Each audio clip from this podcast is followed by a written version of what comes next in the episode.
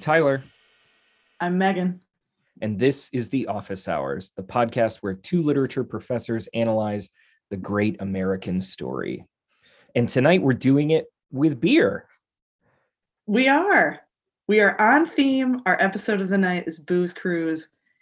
We're doing a late recording and felt like we needed to uh, get in with a booze cruise. It feels like this could be a game changer for the podcast, honestly. I think uh, the addition of alcohol is a really great idea. And I don't know why it took us till season two to get there. yeah, I mean, if The Office has taught us anything based on the Christmas party. so I assume then you have like episode. yeah so that really that was one of the one of the takeaways and so we're gonna run with that is that why you're drinking from just a, a big bottle of vodka? yeah inspired by uh meredith's tastes and michael's purchases Um, tell me about your your drink of choice there. okay so i will tell you i was feeling really tired and thinking at first i should go with something really light and i was going to get a miller high life light Nice. But then I've decided you've already given me a reputation as kind of a beer snob. And so I decided I needed something a little more craft. And so this is from my favorite local brewery in Evanston, Illinois, called Sketchbook Brewing. It started out as this little tiny place mm. And it's it's grown. They've got two locations and they're producing a lot more now. But this is called Amistosa. It is a Mexican style lager.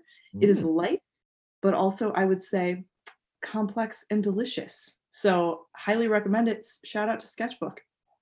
yeah, and if they're interested in sponsoring a scrappy little podcast about the office by Yeah. two underpaid professors, uh, we are so ready to shill for you.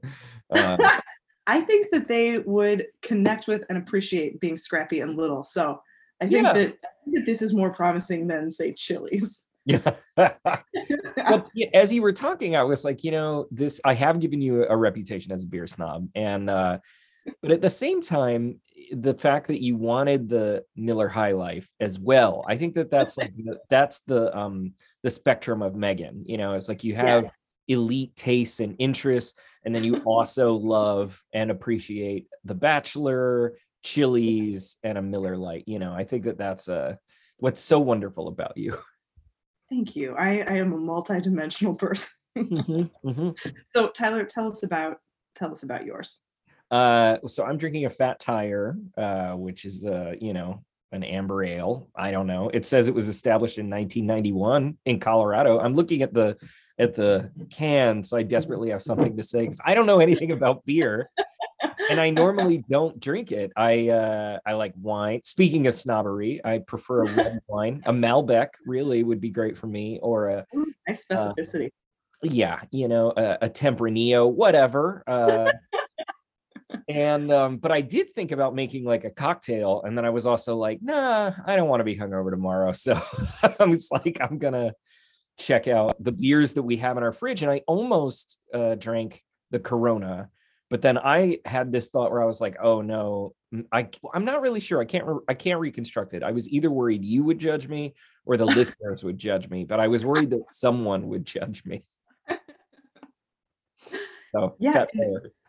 Interestingly enough, I do not have any Coronas in my fridge because when I was watching the episode, I actually thought, oh, I would like to maybe have a Corona during the episode because our friend from corporate, Brenda, I believe, is drinking a Corona. I have a lot of questions about corporate and the plot of this episode. Uh, I was yeah, anyway, yeah, I, I'm really excited to talk about it. Um, do you have any any uh, revisions or regrets? Any? Uh, I do. oh, I do. you always do. come in hot. All right. I always come in with regrets, which uh, tells us a lot about me. So, last time when we did the Christmas episode, I felt like we had a really big oversight in not talking about the opening at all. Mm, And that is when Dwight and Michael are hauling in this Christmas tree that is enormous and way too big. talk They're about that. to get it through the door. And I just wanted to mention this, and particularly they find out it's too big. So when they lift it, it goes through the what do you call that kind of ceiling? You know, like a drop ceiling, I guess. You know, the like little tile things. So it goes up into the ceiling, and so they have to shorten it. And Kevin cuts the trunk using a paper cutter. Yes. just felt like that was the perfect layering of cutting yes. a tree that makes paper with the cutter of paper. I just felt like it was really kind of an elegant thing delivered very inelegantly as he tries to hack apart a tree. That is so wonderful. I'm so glad you brought that up. I also did not make I remember noticing that and being like, "Oh my god, that's really funny." But I did not make the connection that trees are the thing that make paper. and so in a way he's, you know, just uh cutting out the middleman, I guess, or whatever, but um, yeah, yeah. Yeah. And I didn't either until watching it for the millionth time for this recording and then it just kind of dawned on me. Oh. Here we go. There's something to this. So that's my that's my one regret a big omission. I felt like that was just a perfect moment in the show. Tyler, any revisions or regrets for you? Uh, no, I mean, unlike my life, I have no regrets uh, right now. So I, am ready, ready to dive in. Um, yeah, let me pull up the uh, description. I just accidentally closed it. Um, where is it? Uh, you want me to read it? Oh, yeah, sure. Yeah. All right, I, I printed it out. Nice. Um, all right, so here's our summary of season two, episode 11, Booze Cruise. Michael tries to motivate Dunder Mifflin crew with a surprise harbor cruise. A buzzed Jim makes a confession. Oh, that's so interesting because that is not the summary I had. Uh, oh, really? Yeah, I got. I'm not sure if I got mine from the correct thing, but it ended. It emphasized Michael ending up in the brig.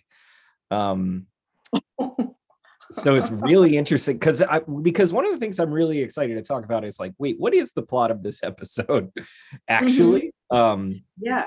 But before we get to any of that, uh the opening, the very first shot, the very first sound is Jim chomping on a Dorito flavor nacho mm-hmm. cheese. Mm. And my yeah. first question for you, and I noticed because in the vending machine is Cool Ranch Doritos.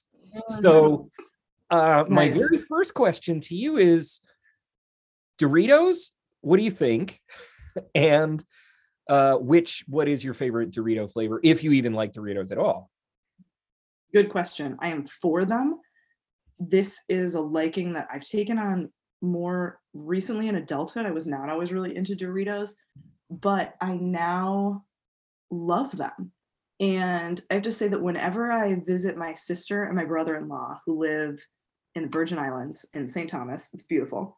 Whenever we go and have a picnic beach lunch, we eat Doritos. So I also have this really strong association now between Doritos and beautiful beaches and relaxing days. Um, so I would recommend them as a beach snack. In terms of the flavor, I think I'm really open to all of them. I don't have a strong a strong preference. Though I'll say I'm really glad you brought up the vending machine because I have a lot of feelings about the vending machine. What's your take on Doritos? I think they're a controversial chip actually. Really? You know what? Like, I think they should be more controversial than they are. I are. agree. I feel that they should be. I feel that they are at least my impression is that that for far too long Americans have accepted Doritos as the de facto chip. And uh, I don't know. I, I've never been, they've never been my number one. I've always felt yes. They always have let me down a little bit, you know. Mm-hmm. They um much like the Democratic Party, you know, they promise a lot and then they don't follow through. And all I'm left with is like kind of, you know, junk on my fingers. You know, I don't like if I like, for example, if I'm going to eat a Cheeto, I'm here for it. You know, I'm going to get cheesy fingers. That's worth it to me. But the, so it's a messy chip. And then I really only like the nacho cheese flavor. I don't like the cool ranch. I don't like the, um, there's like a Thai chili or something like that. And I have to say, Jenna always makes fun of me for this, but I think that the cool ranch is a little spicy. And uh, I think, I do think this reveals like just how white bread my palate is, but uh anyway, but so yeah, I don't know. I guess if I was gonna pick a chip, it might be, you know, more of, of a like a classic, you know, potato chip type uh, Yeah. situation. Um, like in Pennsylvania, it would be a Herr's chip. I don't know if the if you've Mhm. had Herr's or if they translate to the Midwest. I do not think I have had Herr's, but I am really with you on the superiority of potato chips. And I just love your point about Americans that bought into the Dorito empire. I feel like it's the hegemony of Doritos, you know, that, we, that they are indeed the best. Uh, You know it's gonna be a good episode when you start by saying hegemony of Doritos. Tell me about the vending machine. Tell me your thoughts on the vending machine. So you might recall that I have had a problem with the Dunder, Dunder Mifflin vending machine in the past. I And that was forgot so this.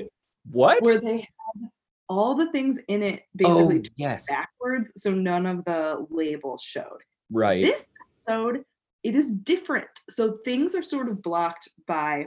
So the scene is Jim, as a prank, has put all of Dwight's things into the vending machine, like his pencil cup and his wallet and the stuff on his desk. So that's covering some of the food, but they're facing forward now and they have very recognizable brands. So, like you said, there's Doritos Cool Ranch, but I guess to avoid the product placement issue or something, there there's always a sticker over part of the chip or candy name. So it looks like there's blue painter's tape almost over the Ahoy and Chips Ahoy. no way.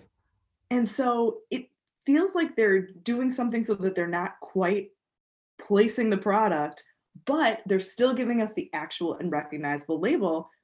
And I have to say, I hadn't thought about Chips Ahoy in a long time, but it made me think about them and really want to go buy them. And I just Yeah. haven't been in a grocery store since, but that's on my list, which is why you- product placement works.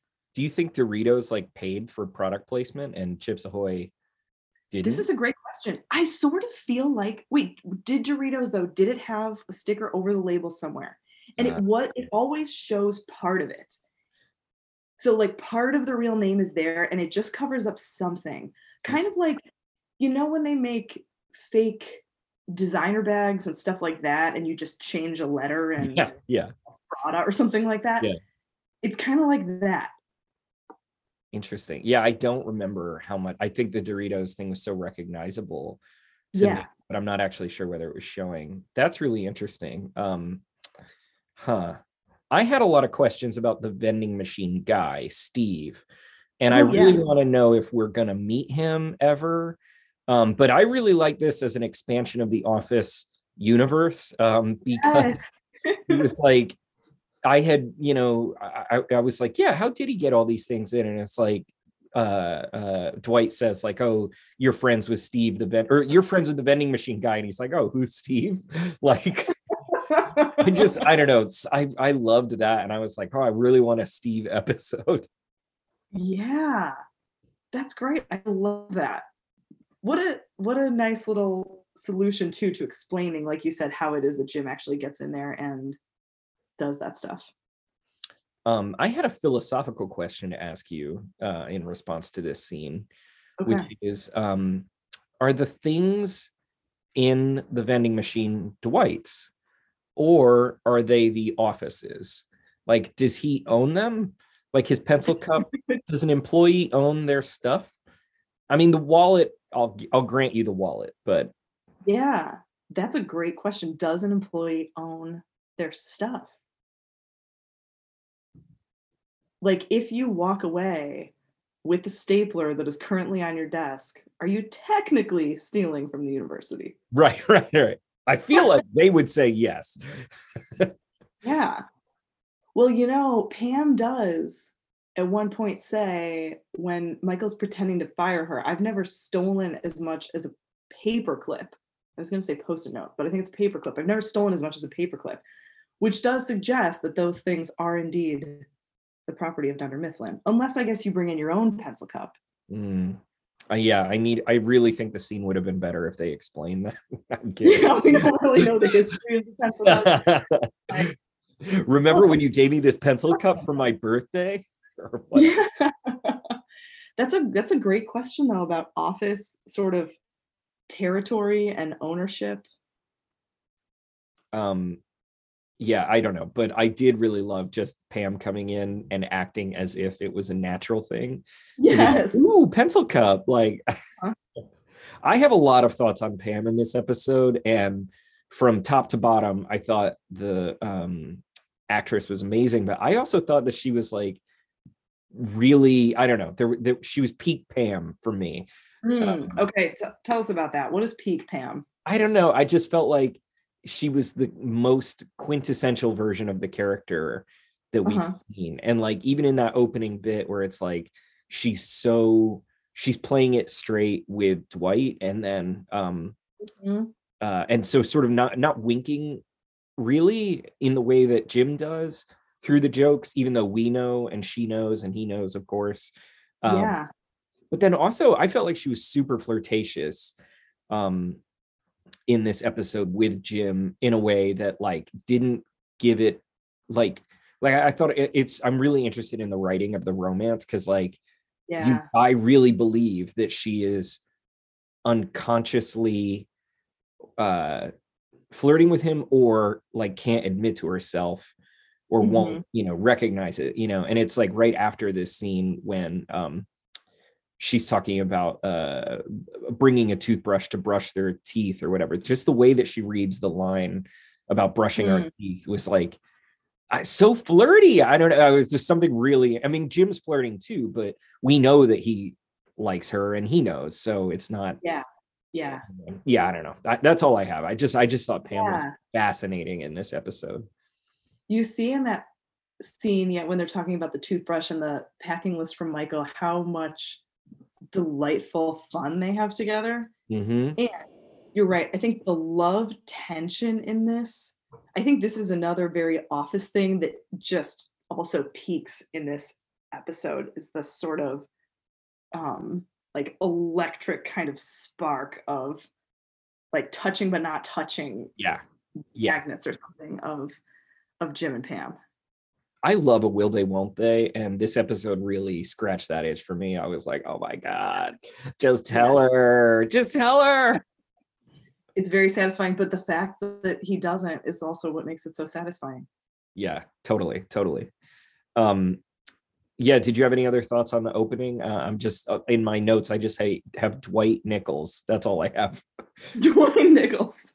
That covered it. I really was very fixated on the uh on the vending machine. I do think this episode really establishes that part of what makes Dwight annoying is that he's stupid, um, Hmm. or something like that, or he's de- like he's gullible, or he I don't you know something about the juxtaposition of him thinking of himself as very smart and capable, and yet being uh, you know totally aloof. So the fact that he's like, okay, you know, I'm gonna put nickels in here. You know, it's not like he runs to Michael to get a key to the vending machine or something like that. He Yeah. in the same way that my, you know my favorite joke is him steering the ship Yes. only to realize that it, it's not real And he has that interview where he talks about his skills and how he flew a Pan Am airplane or something when he was four. yeah, just that belief in himself. And maybe we can envy Dwight for that. yeah you know what yeah maybe that's why i like him so much like he has confidence belief in himself. And I love the shot that it makes where it's the images of him steering his kind of old school ship wheel. And then it just kind of pans up, and there's the actual captain, like, I don't know if he's the captain, but the driver of the boat in there just looking forward, serious, all that. Now you've seen this episode many times. I watched it just once for this. So i need you to help explain to me what is happening. So what i understood i get the idea that that michael is having a like a a, a- camaraderie event or whatever you call it, you know basically like it's a a retreat. I get that. Mhm. um Yeah. why is corporate there? And why what why like why does he need to give a speech on motivation is it because they're there or because he's really committed to. it? I couldn't understand that running plot where it's like he's like, "Oh yeah, I'm gonna now I'm gonna give this speech," and he keeps getting disrupted. But I was like, why does he need to give the speech in the first place? Does he want? Did I just miss it? Was I not watching close enough?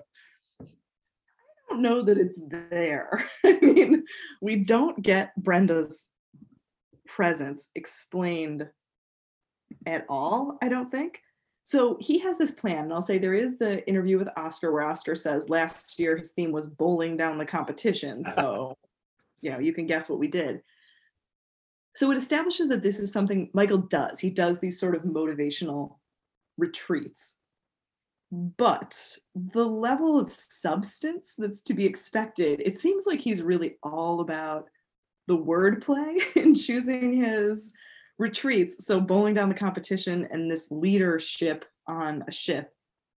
I have no idea why corporate is there in some kind of supervision capacity. I wonder if it's partly do you think corporate pays for this? You know, like there's some but some sort of retreat budget that it's like we're going to kind of keep an eye on you or we want to see what kind of leadership training you're offering your employees. Oh, that makes total sense. Yeah. I don't know, but what what were your feelings about Brenda? How how did you respond to her, Tyler? Uh, I really liked her hair. Um, I know that that's superficial, but she didn't have a lot else going on as a character. So yeah, but a nice nice short haircut. Cute. Yeah, I like that. Uh, I don't know. I really was just like, wait, what's I didn't understand. She, she's playing it like the actor is playing it like her job is to um supervise him and yet like nothing in the story really establishes that so i was like and michael's point of view is that she's there to learn from him. So i was like wait did she get in trouble? I started to create this backstory where like she got in trouble and like this is her punishment to like go to scranton and like have to you know report back on what his leadership thing is or so i don't know um that's a good point because this does not seem like a desirable corporate job, I will say she felt super corporate. Like her yes. entire vibe is very different than anybody else in this branch.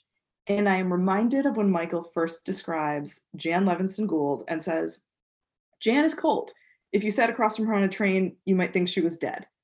and I think we could say the same of Brenda.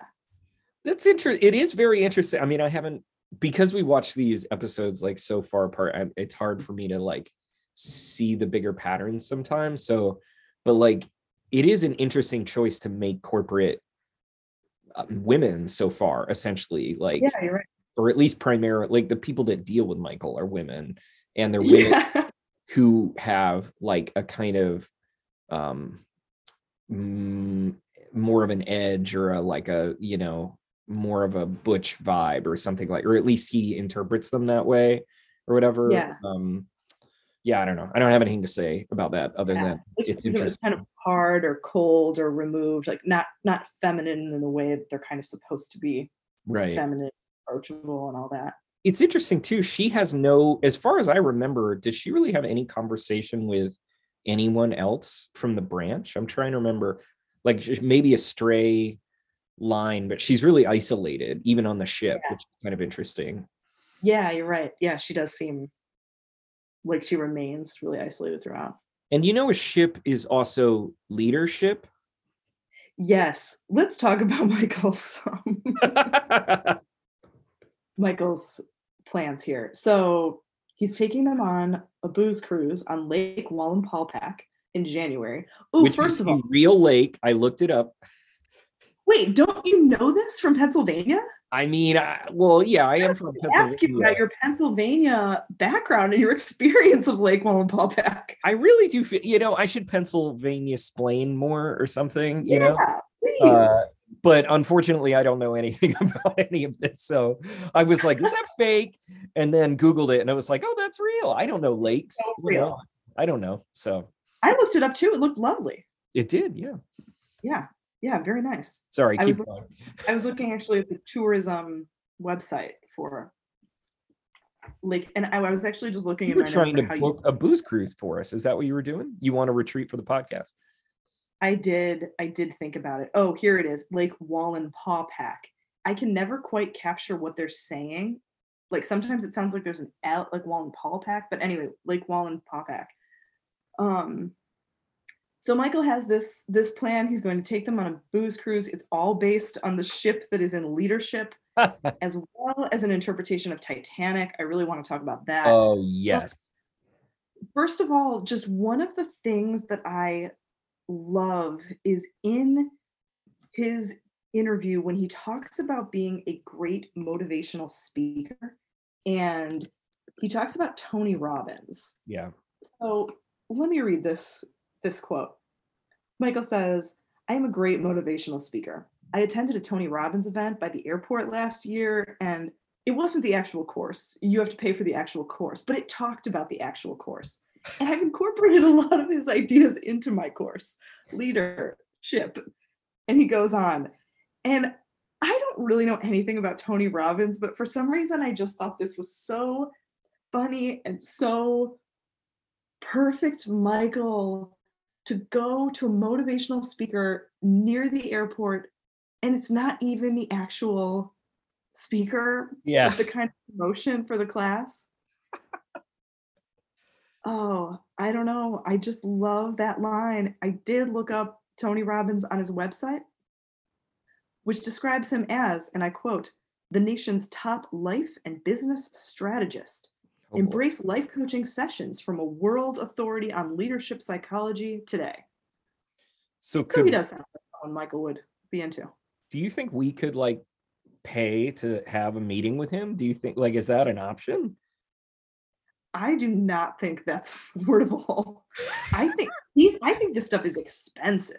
Oh, undoubtedly. I, I just meant like, could we, if we had a Patreon or whatever, could we get somebody to pay for us to meet with Tony I Robbins? to meet Tony Robbins.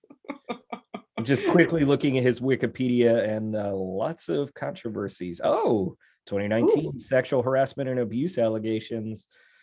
Oh boy, uh, he sounds like a For some reason, that does not seem surprising. Not at all. Not at all. Um, yeah, I I uh, I feel like I, yeah, I don't know anything about him other than the two seconds of Wikipedia that I just skimmed, but I do remember sort of hearing his name associated with that kind of, you know, rah rah motivational approach uh, to business or whatever. And um, but what I love, yeah, is that Michael just is it's like reading the abstract but not reading the paper or watching the trailer Yeah. and assuming you've seen the movie you know and there's just something Uh-huh. Very uh funny to me about that but also it feels like a thing that uh i don't know a lot of guys do like that are like oh I, i've heard two seconds about this and so now i'm an expert. Um you know in just the way that i was about to do with tony robbins for example. So you know it's a professional hazard in this gender. Uh you were you were citing your source of Wikipedia. So that's true that's true uh i will do the research after i'll come back in my revisions and regrets but you wanted to talk about titanic as did i one of my favorite jokes in the whole i feel as if a, a little self-conscious that on the podcast all i do is say like i like this joke it was funny but uh you know i liked this joke and it was really funny that big part of watching the show. I mean, i guess to me, this is an office celebration podcast, and to you, I think it's quickly becoming that as well. it had unfortunately yeah i really like the show now but um the uh what do you call it oh the fact that everybody's pretending they haven't seen titanic is so fucking So funny to me Yes, yes. I and then that he wants to oh man this is just so relatable in a way too where he's like he has this preset metaphor about the sails and the furnace and that whatever and then like they aren't going with it and he's just getting so frustrated yes. it was really funny so funny. Let me read into the record the lines about the Titanic. So when he starts talking about it, he says, Who saw the movie Titanic? They were very important in the movie Titanic, talking about the um, people in the engine room. Who saw it? Show of hands. And Jim's face of confusion there about his confusion about what is Titanic is so good. I think that's some peak Jim. I think that's some Jim charm. Um, and he says, I'm not really sure what movie you're talking about. You sure you got the title right? And Pam jumps in and says, I think you're thinking of Hunt for Red October. See what I So- mean? Pam is really killing it in this episode. She just jumped right in. Anyway, She's the queen of improv and yes anding in Yeah. this episode. that's true. It's so funny. And I love it that Michael's big takeaway from Titanic is the importance of the engine room workers. Yeah, and isn't it Phyllis who's like everyone drowned in the engine room? Yes. and uh Darryl hits on that perfect, you know, uh uh whatever, you know, sales, sail, the sails are the sails of the ship. Um yes. But Which is and- and- yeah. interestingly right in line with Michael's leadership. You know, ship is in leadership and sales is in the sales. So it's kind of like he's doing exactly the right thing, but it is not the right thing in Michael's plan. then he hits on the like, oh, they were so happy uh in the bottom of the ship. Um they were happy, dirty, grimy, singing their ethnic songs. And then he's like, wait, no, or because he compares them to the warehouse. And then it's like, wait, no. And I thought about you uh, and your kind of claim that maybe we see Michael learn things over the show. and uh, Uh-huh. or at least, you know, he's learned from like diversity day and stuff like that. And I was like, oh, if you wanted to make that case, this is an interesting moment where he like catches himself because he realizes, you know, how Yes. offensive it is that he's basically saying Yeah. the house is the underclass. Um, Yeah. uh and uh, anyway it also reminded me i don't know if i've ever told you about this but i was teaching something and uh and i had students that were super into downton abbey and um Oh yeah. and i said oh yeah and i think i'd, wa- I'd watch i only watched the first season of it you know but i was like yeah like you know it was good whatever but uh you know i offered some probably annoying um lefty, lefty critique of how it represents class and um but i remember the students this this student said like um no no no no you don't understand like the servants like love being servants like it's so great because they have like a place in the society and like they're you know um they know their place basically and i was like eh, boy, like that is I was like, it is just, isn't it a little disturbing, you know, to you that uh uh the show is making you believe that? A and then B. and then on the other hand, I was like, oh, it's even more depressing to think, you know, the students like dream was basically like, could you imagine having a job, a guaranteed job? Like uh yeah. you know so so it was bleak all around but i definitely was thinking about that with his reading of titanic where it's like they loved being poor they loved being in the bottom of the ship Yes. That's a great okay, so you described it as a reading. And the the thing about when Phyllis jumps in and she says, Michael, everyone in the engine room drowns, it's kind of a question of reading and like what is a good reading of Titanic and what is a bad yeah. reading of Titanic. right? Because she comes in and it's like, okay, we present this additional piece of evidence. And what does that do to your reading, Michael? well and yeah that does kind of come through later where it's like he's gonna say the ship is sinking which i'm excited to talk about but um but before that he sets up that scene by saying uh you know he's going to ask people to think about what do you save and Yes. captain jack says women and children and he says sales and like profit centers or something like that. Yes. is that what he says yeah salesmen and profit centers but then i was like well wait a minute so if the sales people are in the engine room then you're going to run down and save just them and then i was like well what are the profit centers of the ship like anyway That's great. I hadn't thought to play out at that point the saving question and connecting it back to the engine room. Hmm, all connected it's all you know michael scott makes no mistakes all connected. It's interesting that Titanic is his sort of aspirational narrative when the Titanic was wait quick detour what are your feelings and thoughts on titanic was it a, a, a touchstone for you what, where are you at with it yeah, it was a touchstone. I was, how old was I then? I don't know, 13, something like that. Yeah. And young Leonardo DiCaprio in that movie, stunning. Stunning performance. Was he like an awakening for you? Was he like an early uh, you know, crush? Or, Yeah. or is that too it was it a late crush at that point? I don't know. No, I uh I think I think Leonardo was a strong presence in my in my young life. I wanted to go see Titanic and it was sold out. And so we went to see Good Will Hunting instead, which I didn't know what that was. Um, but that introduced me to my very unsatisfying crush over the years, but like, but I fell hard for Ben Affleck. I was like, oh, I was so wonder- into Ben Affleck. I was wondering which way were you were going to go, Matt Damon or Ben Affleck. Okay. I so- have never understood Matt Damon. I th- Matt Damon to me it makes me question my sexuality in the reverse sense. It makes me think like maybe I'm not oh. bisexual because I don't get it.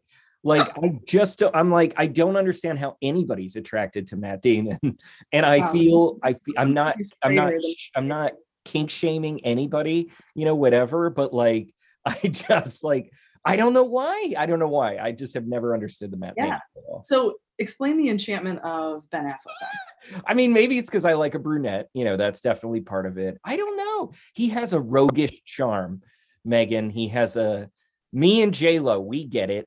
You know, um, you guys get it. You do get it. Yeah. but he is also definitely like, you know, uh, a d bag, right? like I don't know. That's my impression of him.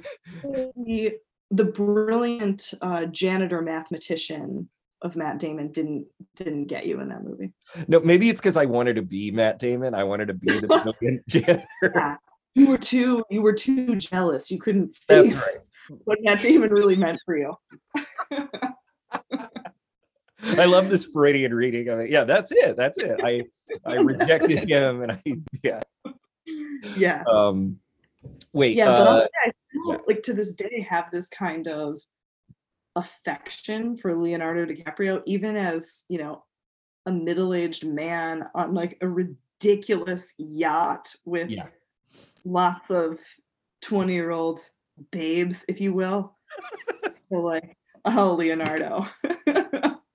you know, you were my you were my friend in junior high, and uh I'm still I'm still there for you. I'm waiting for the comeback of that song. You know, it feels like things from the 90s are coming back.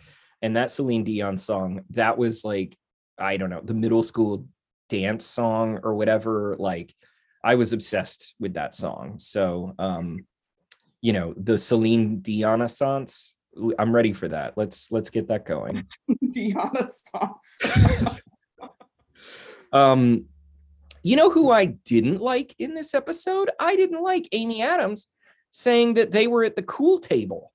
Uh, Oh, I was Tyler. like, that is mean and rude and also interesting. I mean, I you know, I I love Amy Adams as an actress, so I'm just complaining about this character whose name I'm forgetting. What's her name?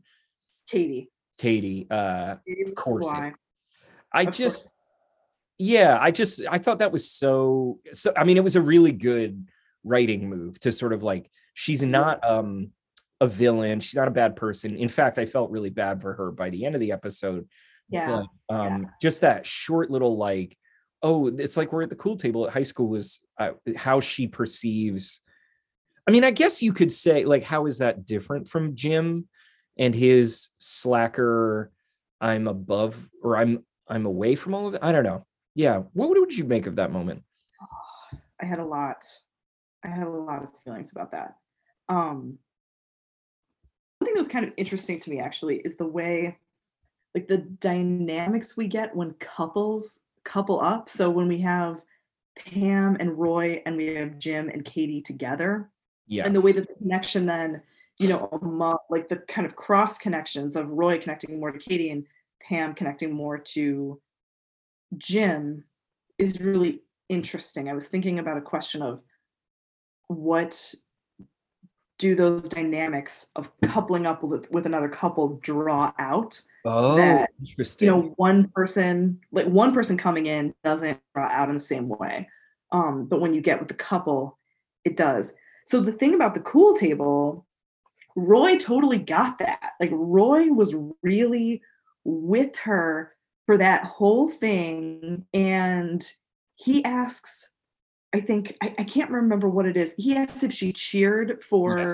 the high school. So they go back to what high schools they went to. Was she a cheerleader? And um, then uh, Katie asks Pam if she was a cheerleader. And I think Roy says that it's like, no, it's hilarious. She was one of those artsy kids with the turtleneck. And Jim steps in and kind of defends her and says, it's not hilarious, but I don't know. It just, I felt like it kind of tapped into this theory I have that is my theory of men who you should and should not be with. Go on. and this is that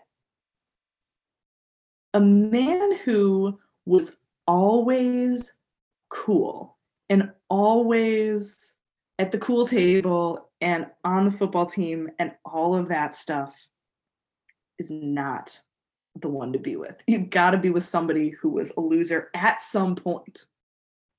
This applies to women too. I've developed it as a theory of men, but it's totally versatile and applies to women too. I think it is straight specific because I think that mm. um, you know, to go through like junior high and high school being queer, like it all it already doesn't put you in the standardly celebrated cheerleader football player position. So. I think that this is specifically a straight a straight theory, but um it felt to me like in that and how excited Roy was about kind of youth popularity and coolness in high school was a big sign of why Jim is better than him for Pam.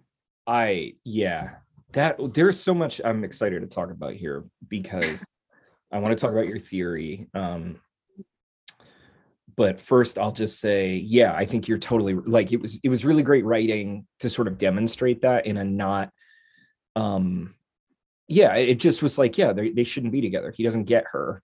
And Jim yeah. like gets her and he values her. And near the end of the episode, when he says, you know, she's so funny, and this stuff. It's like we'd seen her be really funny throughout the episode yeah, and seen yeah. her be funny with him. And I was like, oh, this is great romantic comedy writing, you know, because it mm-hmm. really, um, sh- you know, shows it. Uh, and the uh, thing about her being artsy, I thought I think is really interesting too, because her being artsy represents her being kind of non-normative a little bit in the yeah, way yeah. that I think Jim maybe thinks of him. I don't know. We'll have to explore that mm-hmm. further. But she's definitely he he values this kind of like difference about her and wants her to develop it, like her ambition or whatever, um, for yeah. something more, which is interesting because yeah. he doesn't really do that for himself. Um, hmm. That's a good point. Yeah but of course yeah it's like it's the artsy versus it's the nerds versus the jocks right? It's like yeah. he's a player and a cheerleader and um and it's just funny to me like how those things can continue to last. So i think i think your theory is right on. I have to say something that has always confused me. I feel this sometimes especially post covid being back out in the world and mm-hmm. socializing with people. I'm trying to think.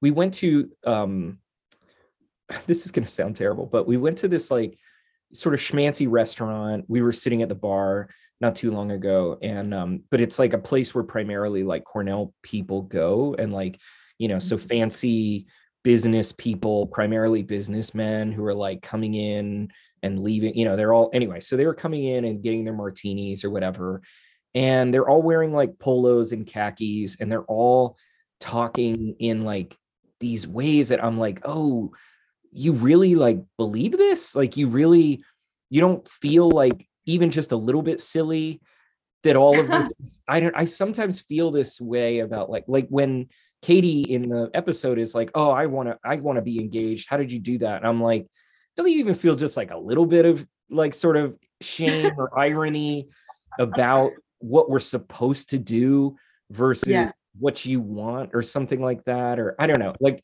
i feel yeah. that my for better work like i told i'm not like opposed to ordinariness or normativity i am completely uh, normie and ordinary in all kinds of ways. See, for example, Chili's and Corona.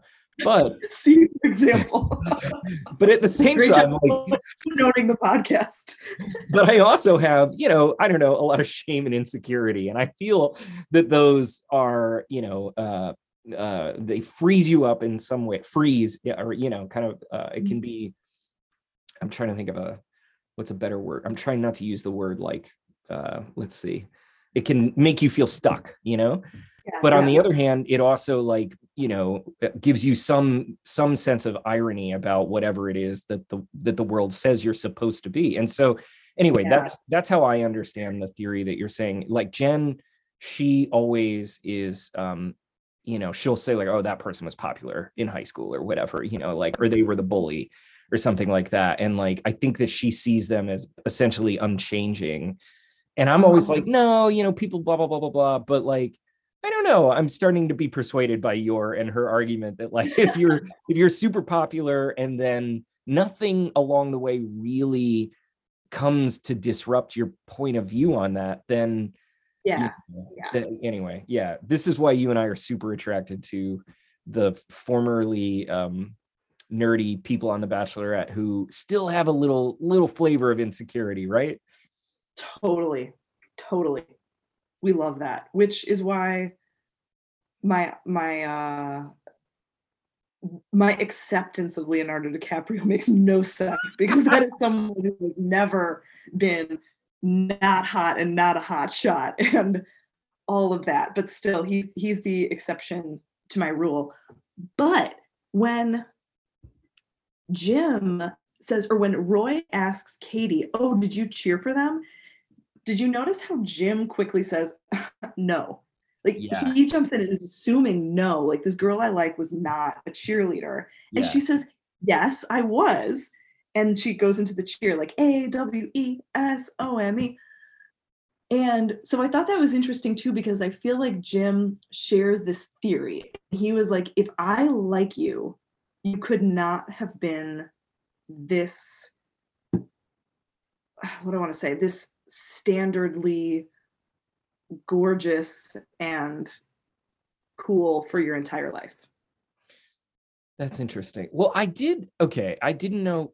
It's interesting how you could read it as like sexism in a way, right? Or it's like Yeah, yeah. You, you know, you're this kind of a woman, and I don't want that. And I, I don't should have read that.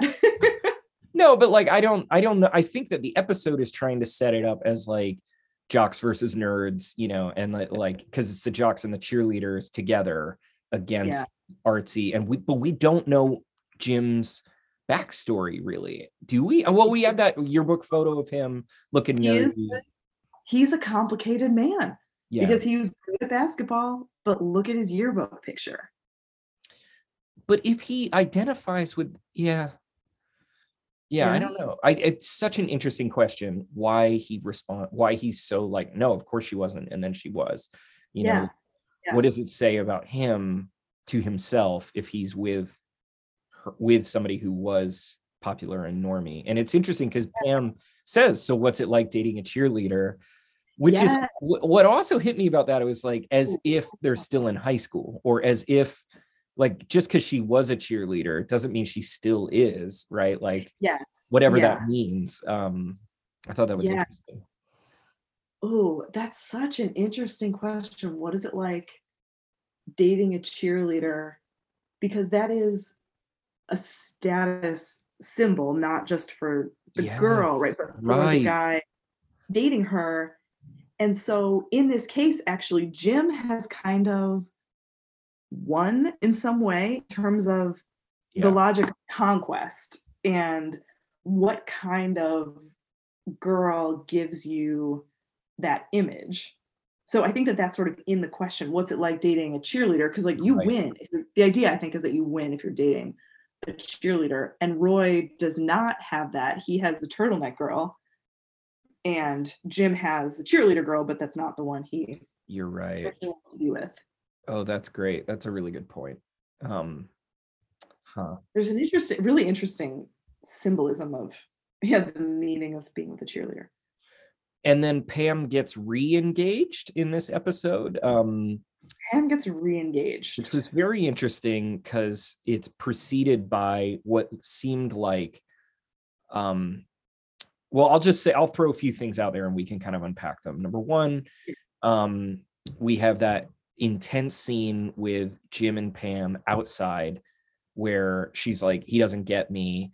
And then jim essentially says nothing. His smile kind of falls away and it looks like he's finally going to say like hey i love you or i'm into you or whatever. And she shuts it down and says i'm getting cold or something and walks away. Yeah. Yeah. but so i was like okay so that is on her mind moving into the next moment which is then roy i think roy is drunk right and then he's hanging out with michael and captain jack and captain jack talking about um what nearly dying in the navy and he says that the thing he thought of was his first wife who he then went home and married which is I love it that Roy takes that as inspiration. yeah When it did not work out for Jack and his first wife. Right? Not at all. wife is no longer your wife. And so uh yeah, I thought that was funny. and Captain Jack smiles at the camera for a long time, like he's so proud of what he said. I was like, wait, what? But so um, so then Roy is like, let's set a date.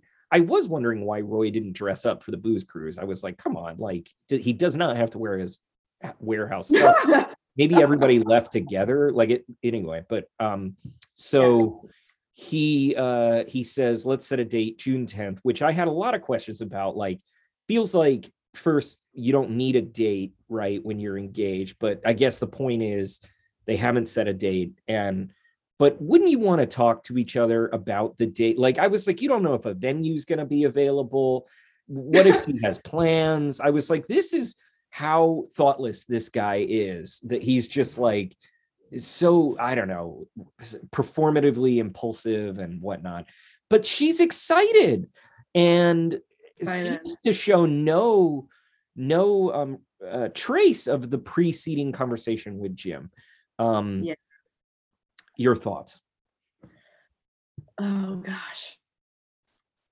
That I think that is one of the most intense moments, the one where they're outside and you know, she talks about not getting Roy and the the thing you said about him, the way that he's looking at her.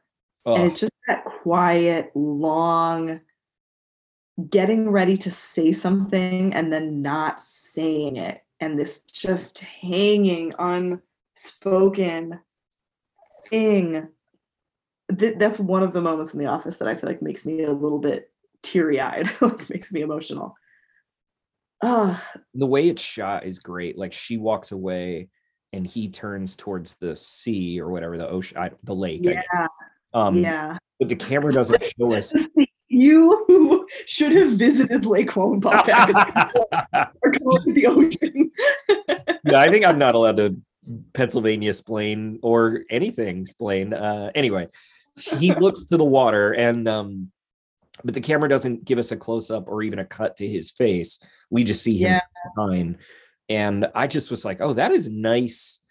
Like it, it- you know, one thing that we we talked about in the very beginning of the podcast is how this show is a sitcom, but like also not. You know, cinem- it uses some you know cinematography that I, has become you know totally conventional now but to have that kind of uh you know composition or whatever is i you know i would imagine pretty unusual in most shows like comedies like this on television up till anyway maybe not i don't know but i liked it Yeah, sure.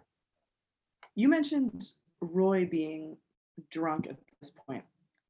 First of all, the snorkel shots. Have you ever seen snorkel shots before? no should we be doing those Maybe. It's very interesting, very creative. But on a related note, I actually wanted to take issue with the official Peacock summary, which says a buzzed Jim makes a confession. So when he talks to Michael, I did not feel like there was evidence, and I know buzzed is a small degree, but I did not feel like there was evidence of any intoxication on Jim's part. At some point, he's holding a beer, but he's not participating in the snorkel shots. He's not like downing them. no I just felt like this really was a sincere and vulnerable Jim. I felt like that in was contrast- important. Important that he's sincere. Yeah. yeah, yeah. and in So- so- contrast to Roy, and Roy's not like hammered, but he's a little drunk, right? a little Um, I yeah. would say, because if you look at his eyes and stuff, he just looks, you know, not fully in control of his faculties, if you will. Right. Yeah, no, I totally agree with you. I didn't read I actually think, yeah, it's important not to read, or I don't unless I miss something. Yeah. Yeah. I feel like he's choosing her. He's choosing her in a more, in just a much more sincere way than Roy being inspired by Jack's dramatic war story about getting off a boat and marrying your wife. I also wondered if it was significant that his name is Jack, which is the same as Jack from Titanic. Oh Leo- man, I didn't put that together. And drowns at the end. So Oh, that's brilliant. I didn't know. I didn't know if there was significance in having that name, but it didn't feel like a great sign.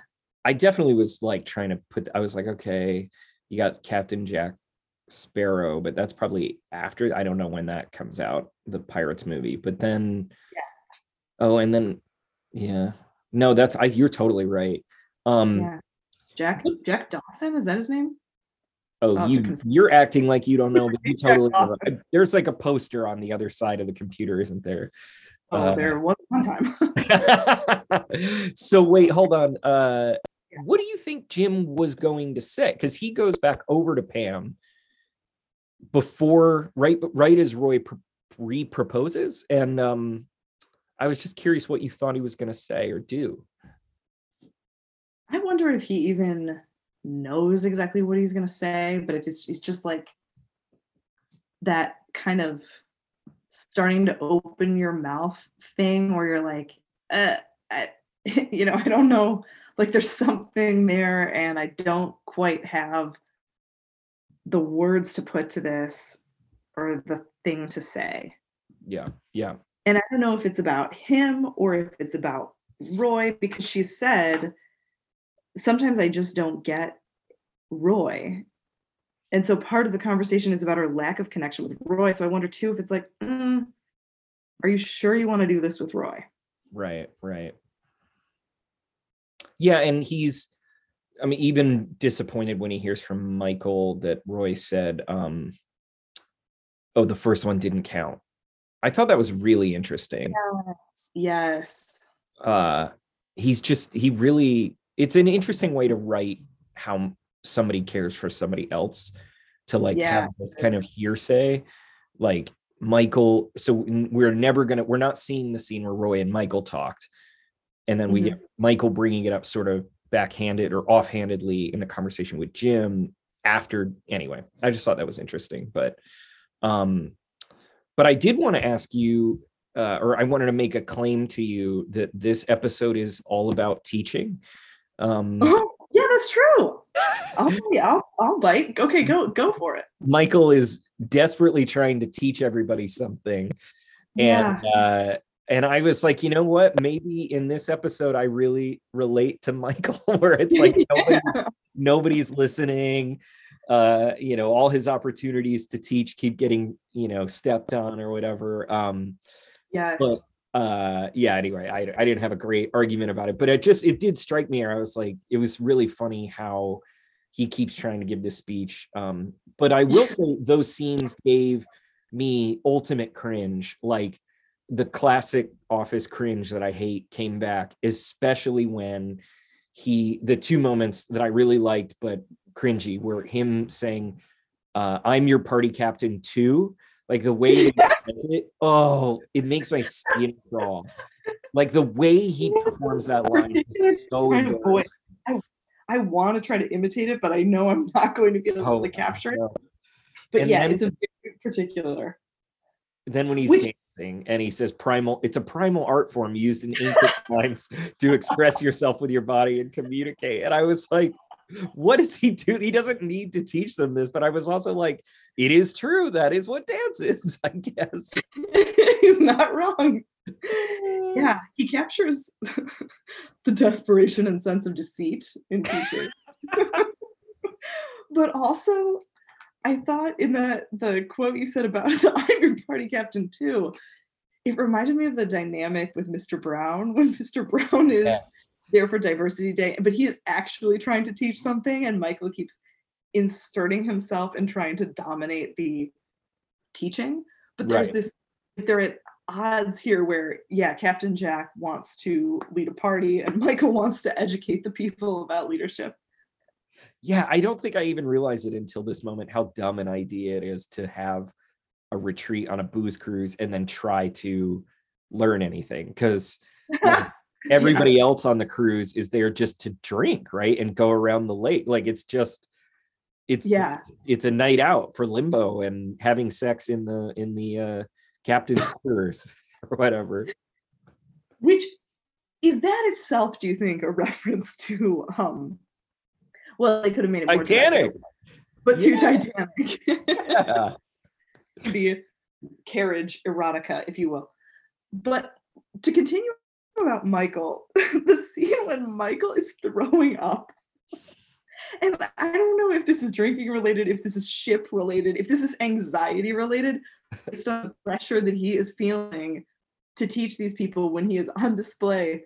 Um, but he's, he's sitting inside, he's throwing up into a bag or something.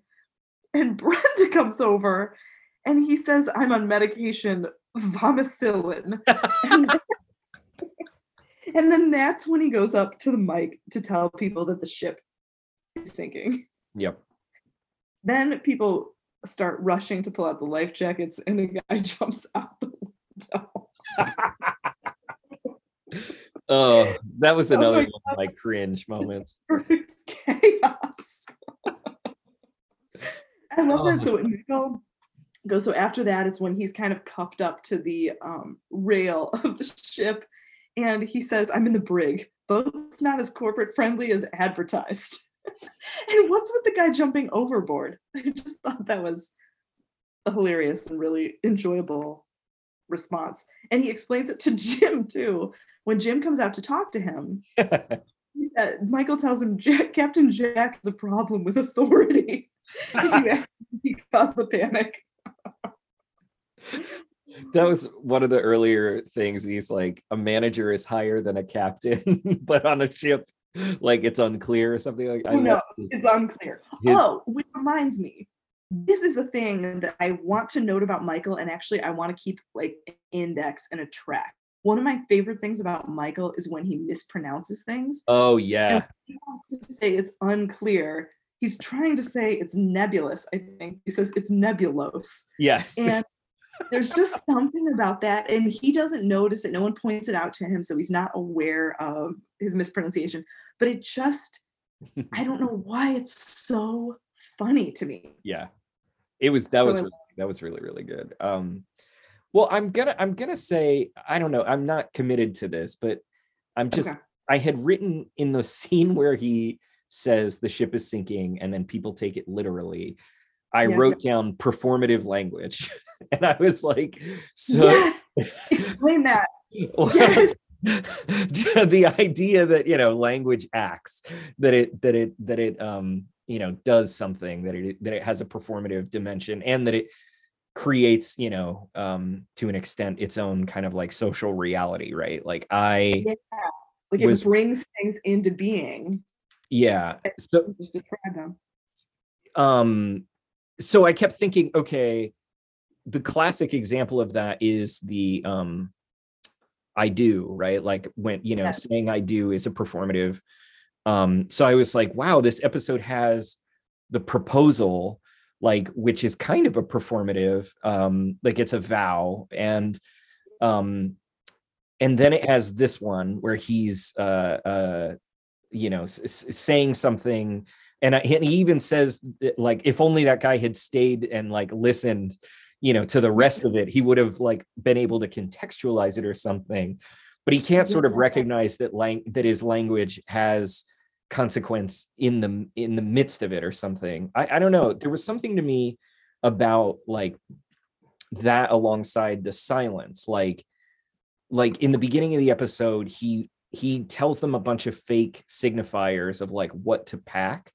And Stanley is so pissed. Oh, He's oh, like, and he won't say um, because he wants the surprise to be fun, which I actually was on Michael's side to an extent, but I was also, it was really funny to me that Stanley's like, I need to know, am I staying over? Like, what's ha- what's the plan? You know? Um, yeah.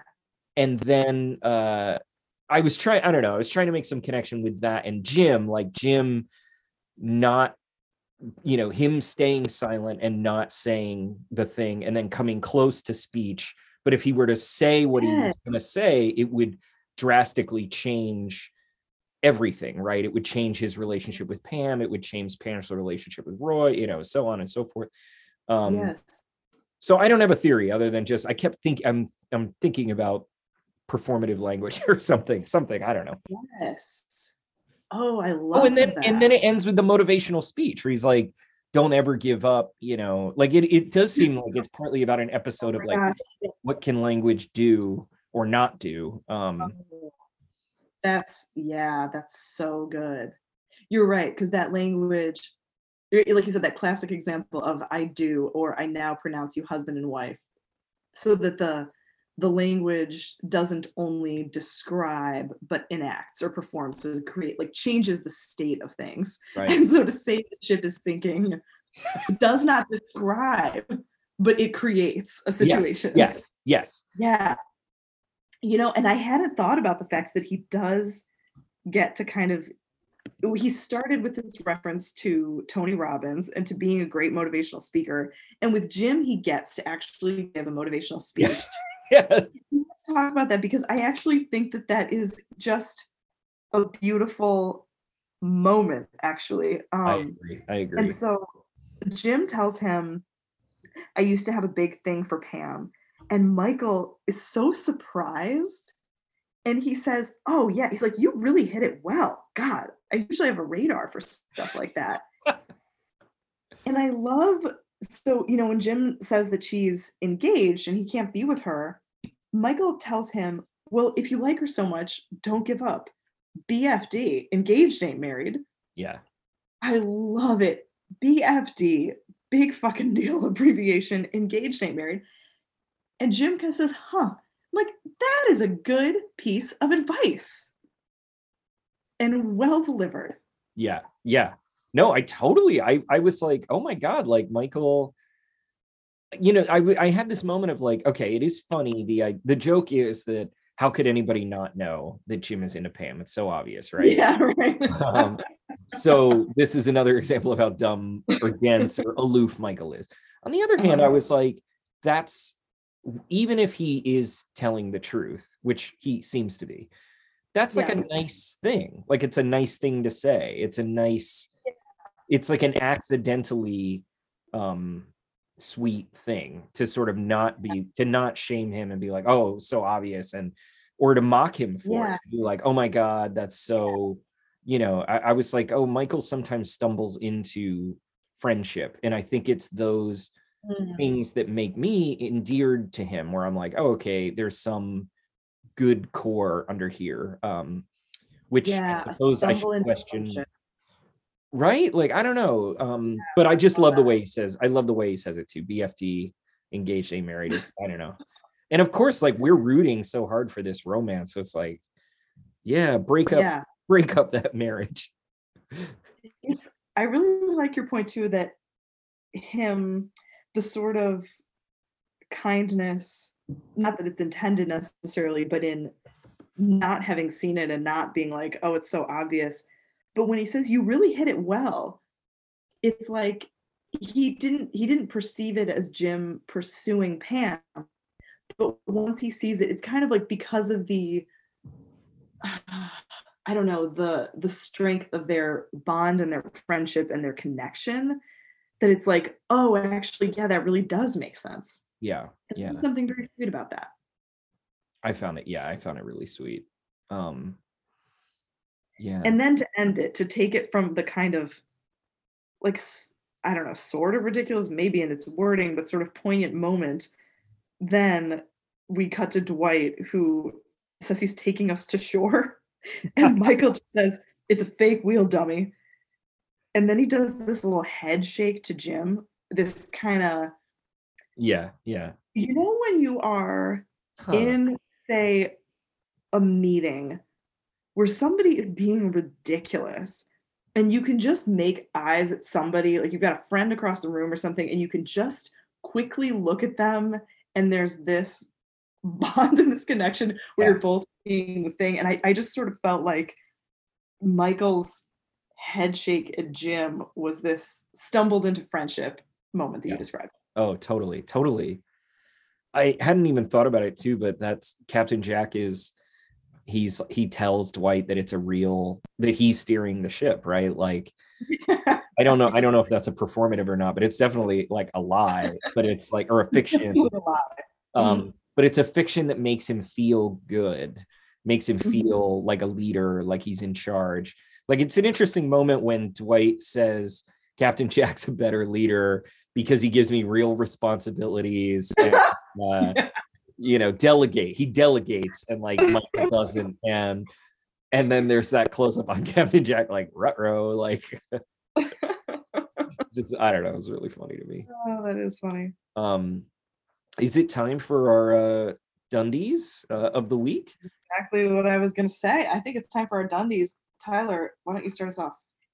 Okay, well, so this was a tough one for me. Uh, as you know, I often like to go uh, counterintuitive, non-conventional. So I definitely thought about Steve, the vending machine guy, getting my Dundie of the week because I was like, you know, he put himself at risk to do this because you could imagine, you know, he could get fired or whatever, and it probably took a bunch of time. Um, but I, you know, I ultimately felt like that wasn't enough, and also we don't get to meet him, so maybe in the future, Steve, you could be my Dundie of the week. But for now, and I can't believe I'm saying this, I'm surprised, I'm shocked. This might be the first time, but I'm giving it to Michael Scott uh, for motivational speaking. Yes, the motivational speaking award. This is so perfect. I felt like he actually, I first, I think it's really sweet that he wants to have this retreat. I think he cares about people bonding and having a good time. Um, and maybe just because I'm a person who likes to plan parties and stuff and whatever, I was like totally digging his like, oh, I want I want it to be a fun surprise. He wants to he wants to give them pleasure. Like he wants to, you know, ha- have a, a a- like a happy event or whatever. Anyway, um, and then yeah, and then the fact that he motivates um Jim and that he's trying so hard to like make his event work in the constraints of cruise crew. I don't know. So yeah, uh because he motivated, I give it to Michael Scott. Yeah. You just said he motivated Jim. Reminds me of when Roy, when when Michael says to Roy, Oh, did I motivate you? And Roy says, No, it was Captain Jack. Mm-hmm. And it was Jim who got motivated by Michael. And it turns out Jim was motivated by the right man. Nah, that's true. That's true. So my Dundie of the week is the Interpretive Dance Award, and it goes to Michael. What? Yes! So we have two for Michael, two big wins for Michael, but mine I think for the scene that you hated the most, and that is when he is dancing. So when Michael's dancing, it sort of involves kind of spreading his legs and sort of squatting and getting a little low, lots of knee slapping, lots of open thighs, going down on the floor to do this really failed worm kind of thing where he's just kind of crashing on the floor. And I just find watching his dancing to be so utterly delightful. He clears the floor very quickly. no one else joins in. But he's just so all in and so committed dancing. And I think it's just exquisite. Every time I watch it, that just makes me laugh hard out loud. I find it delightful. That's awesome. I was also trying to think about who in my workplace would be the parallel for that because I feel like it's not the department chair because that would be like the head of your department, Angela, or something. right. It goes a step up. So, so I think it would be the dean of the College of Arts and Sciences. Yep. And I thought if it's some work event, I get to see the dean dance like this. The joy that that is going to bring me about my workplace, I would love it. Oh man, why don't we get to see our deans dance? Come on, deans. Come on, come Cut on. loose, cut loose. If you're listening, Dancing is an ancient art form for expressing yourself with your body. Come on. exactly. Michael's taught us a lot. I'll also just note seeing Brenda's face in the background when Michael is dancing is so great. And I, I thought at some points of how look, what must be going on in her head and how shocking is it to observe this guy. Although interestingly, we never get an interview with her. We just yeah, we don't. observe her as others do. But but yeah, so Michael earns the interpretive dance award. Did he really know- cleaned up. Yeah, he did. I, I, I, it never even occurred to me to include Brenda as a Dundie. I thought, you know, it's like no, like she did nothing to earn. it. Oh, I'm not giving her a Dundie. No, I know. I'm just saying. I thought about. I was like, who, who would be my counterintuitive? You oh, know, oh, who would be your usual pick? Yeah, You know, you. I was like- I know I would, right? Like, yeah, that's, I love that's the disdain in your voice. You're like, yeah, you would, just to be cool and ironic, and yeah, yeah. Um, well, next episode we will be talking about the injury. Any, any, uh, on anything I Oh. should keep in mind? Is this a good one? this is a good one. This is a really good one, and we're gonna start the discussion right from the beginning next time. Oh, some very good content in that opening. Oh, I'm I'm very excited about this. All right, well, everybody, just a reminder: uh, you should follow us on Instagram at office underscore hours underscore podcast, or on Twitter at office underscore hrs underscore pod. Uh, and you can always tweet or uh, comment and uh, ask questions, and we'll address them on the podcast. So we look forward to hearing from you. Thanks so much for listening. Bye.